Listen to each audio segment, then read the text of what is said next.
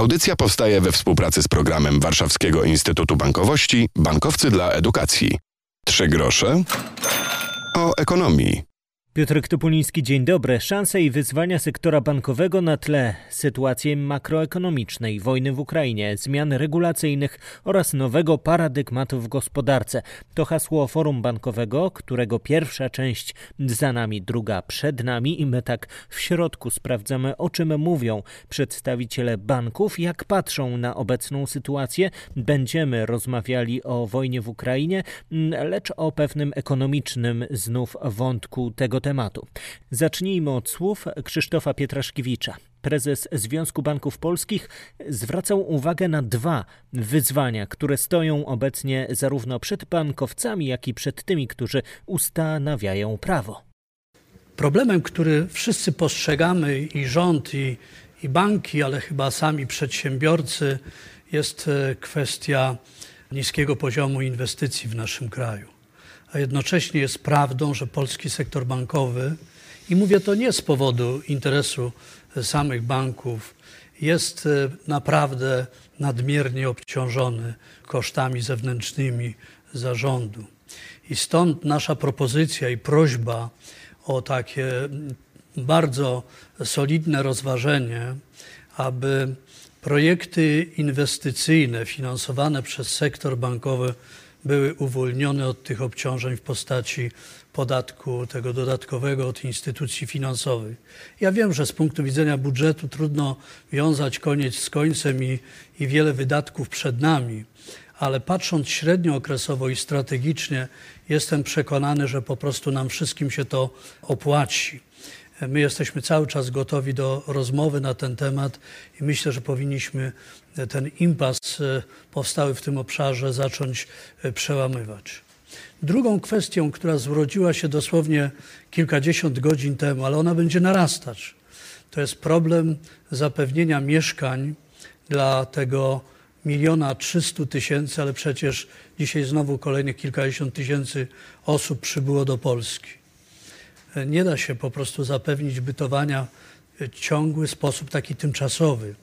Wiemy o tym, że rząd przygotował pewne propozycje, ale być może jesteśmy przekonani nawet, że będą potrzebne dodatkowe działania i tutaj pewne rozwiązania, także w obszarze ewentualnie podatkowym, wygląda na to w przypadku wynajmu, byłyby wskazane czy godne rozważenia. Tam wręcz w czasie spotkania z pani minister Maląg była dyskusja w ogóle e, upowszechnienia, przyspieszenia procesu e, budowy mieszkań na wynajem. Na razie ten problem jeszcze może nie, nie nabiera takiego e, rozmiaru krytycznego, ale z każdym miesiącem może być to większe zagadnienie, bowiem wiadomo, że Polsce brakuje około półtora miliona mieszkań, a kolejne 2 miliony nadają się do głębokiego remontu. Więc e, wygląda na to, że przy tej okazji warto się nad tym zagadnieniem pochylić. W audycji tym razem rozmawiać będziemy przez chwilę o kredytach, które Ukraińcy w Polsce pracujący i mieszkający zaciągali i zaciągają. Prezes zarządu Biura Informacji Kredytowej dr Mariusz Cholewa ma najnowsze informacje na ten temat. Pokusiliśmy się o porównanie grupy biorącej kredyty w Polsce, Polaków, a także Ukraińców. Widać jaka duża grupa młodych osób szczególnie zaciąga kredyty w polskich bankach. Natomiast jeśli chodzi o strukturę produktową, to ona jakoś tam znacząco się nie różni. Kredyty hipoteczne dominują. Troszkę więcej Ukraińcy mają tych kredytów gotówkowych, patrząc na liczby, niż Polacy, natomiast mniej kredytów ratalnych. Nie ma tak naprawdę takich wielkich różnic, jeśli chodzi o tą strukturę między Polakami a Ukraińcami. Jakościowo to wygląda dobrze. No, znaczy my ustawiamy w tej chwili w takich trudnych sytuacjach, jak był, była pandemia, mnóstwo takich flag i szukamy takich sygnałów wczesnego ostrzegania, czy coś gdzieś się nie zaczyna pojawiać, co może e, generować nam jakiś problem i czy my jako sektor finansowy nie powinniśmy gdzieś reagować. To widzimy też takie duże duże zainteresowanie właśnie do, takimi rozwiązaniami do sygnału wczesnego ostrzegania. I tu mamy taką jedną z przykładów takich analityk, która pokazuje bilansowo opóźnienia nawet jednodniowe.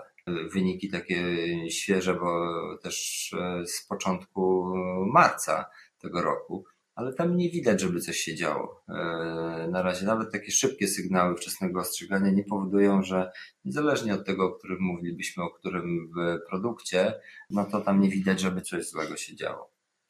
I jak słyszycie, instytucje wydające pozwolenia kredytowe obserwujące rynek kredytowy są także zabezpieczone różnego rodzaju wskaźnikami, gdyby coś miało pogorszyć e, sytuację obecnie osób spłacających kredyty w Polsce.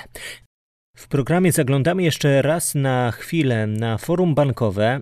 Ta jego pierwsza część już za nami. Bankowcy, przedsiębiorcy, politycy, urzędnicy rozmawiali o szansach i wyzwaniach, jakie stoją przed sektorem bankowym, zwłaszcza w kontekście mm, sytuacji makroekonomicznej. Jest kolejna decyzja Rady Polityki Pieniężnej o tym, by podwyższyć stopy procentowe. Niedawno w audycjach sprawdzaliśmy, co to znaczy. Zachęcam przy okazji już teraz do śledzenia podcastu Trzy grosze o ekonomii. Poprzednie nasze audycje poświęciliśmy hasłom inflacja i stopy procentowe, dzięki czemu wiemy już co nieco o tym, co się dzieje na rynku. O ocenę sytuacji poprosiliśmy Artura Adamczyka, który jest prezesem banku BPS.